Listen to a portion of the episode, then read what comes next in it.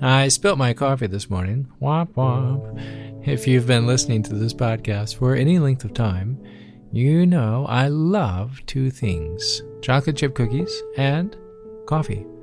Methodical coffee, to be more specific, but this morning it just got away from me, and the coffee spilled. Now, allow me to replay the scenario. I awoke to my most favorite smell, which is brewed coffee, and proceeded to pour a cup of this most divine beverage as I leashed up Derby, our dog, for the morning routine.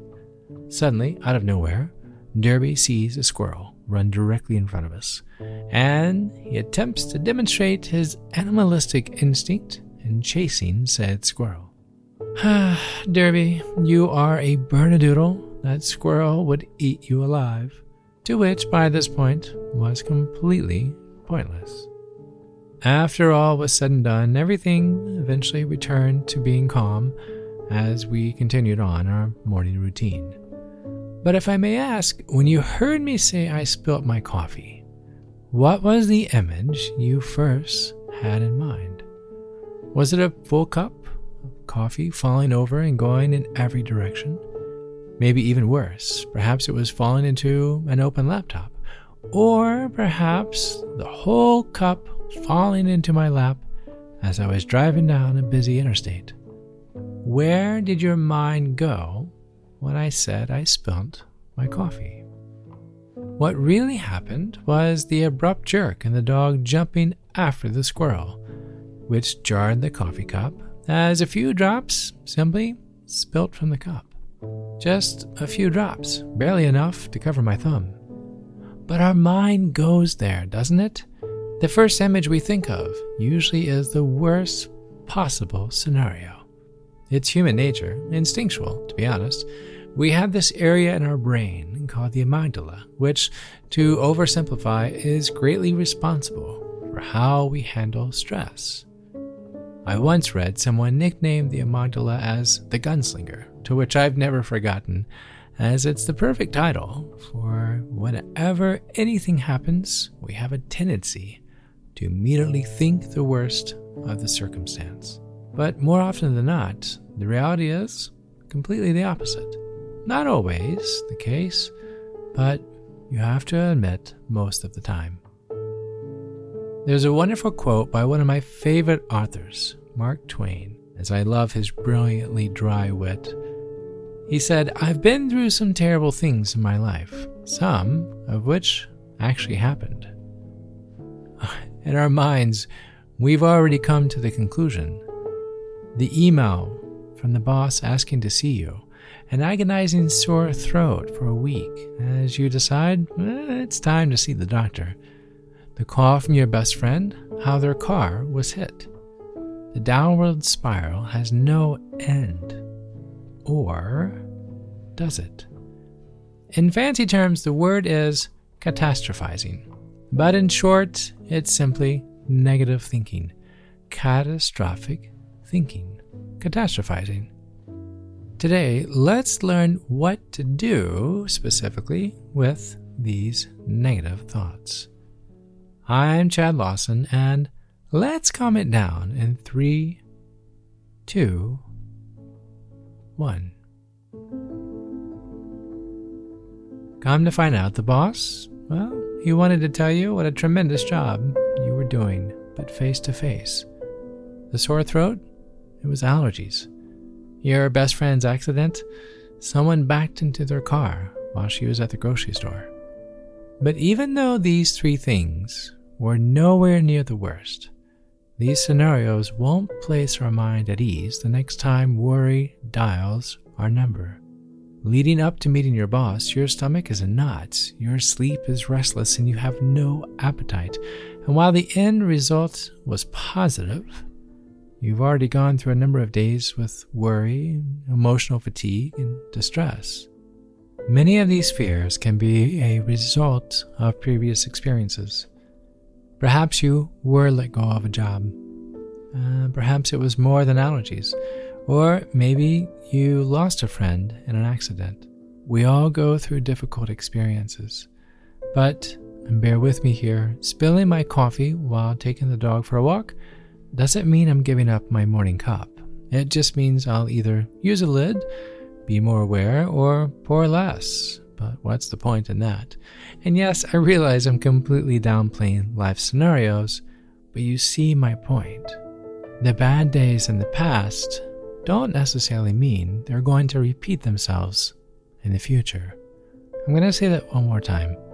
The bad days in the past don't necessarily mean they are going to repeat themselves in the future.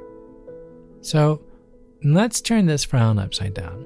How do we do this? How do we stop catastrophizing? First, we have to realize you'll have bad days. It's just part of it. There will be some rain amongst the sun.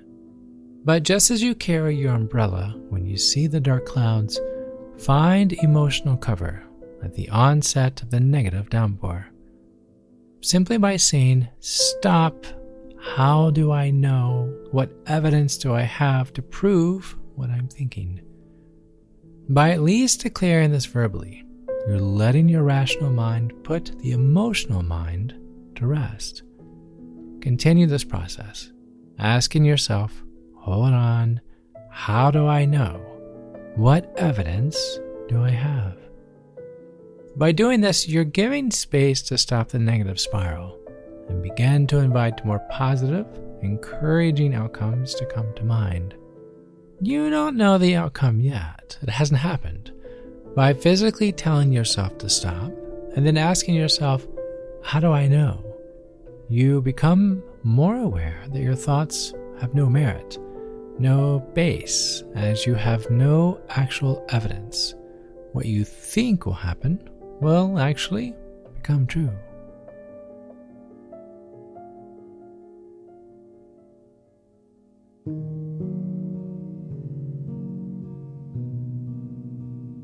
Number two, what happened last time? The last time you worried, was it more than a cold? Mm, the last time he or she didn't reply to your text and you obsessed that they no longer wanted to talk to you? More than likely, it was a cold. And speaking from experience, if they happen to have more than one child, goodness knows how long it may take to get any reply. My point is look at the past and ask yourself how did it wind up? What you thought would happen, did it really happen?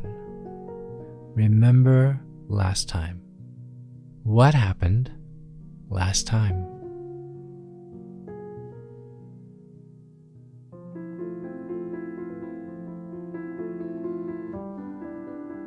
And number three, finally, now what? Let's say what you thought to be the worst did happen. Now what? The key is to take control of the emotional and replace it with the rational. Perhaps it's more than a cold. Perhaps the company is downsizing. Now what? Even during the worst, you still have the ability to control what you can control. Sitting down, taking deep breaths, writing down the steps places you in control of your circumstances.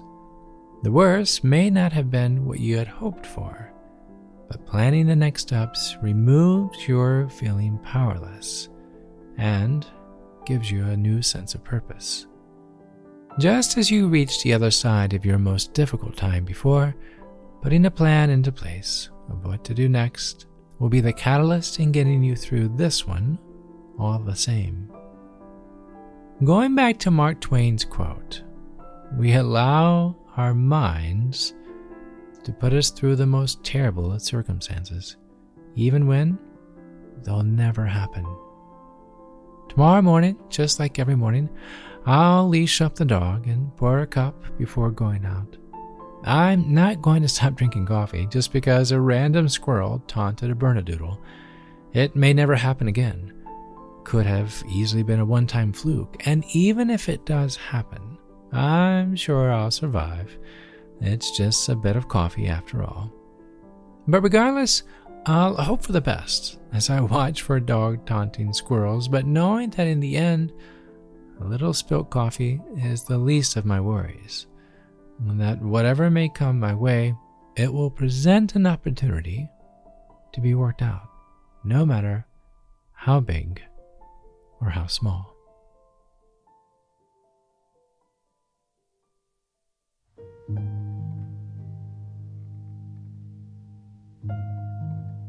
Closing note I realize some of life's curves are more than squirrels and spilled coffee. While the power of positive thoughts is incredibly effective, sometimes we need a little more guidance to get us through the storm. If this is the case, I humbly urge you to find someone help you through this. Someone that is licensed and trained and has experience in doing this someone that will provide you with the next steps, as well as working with you to get you through this. Some seasons are more difficult than others, and while some are eased with a few breaths, other seasons, well, it's okay have a holding hand guide you through.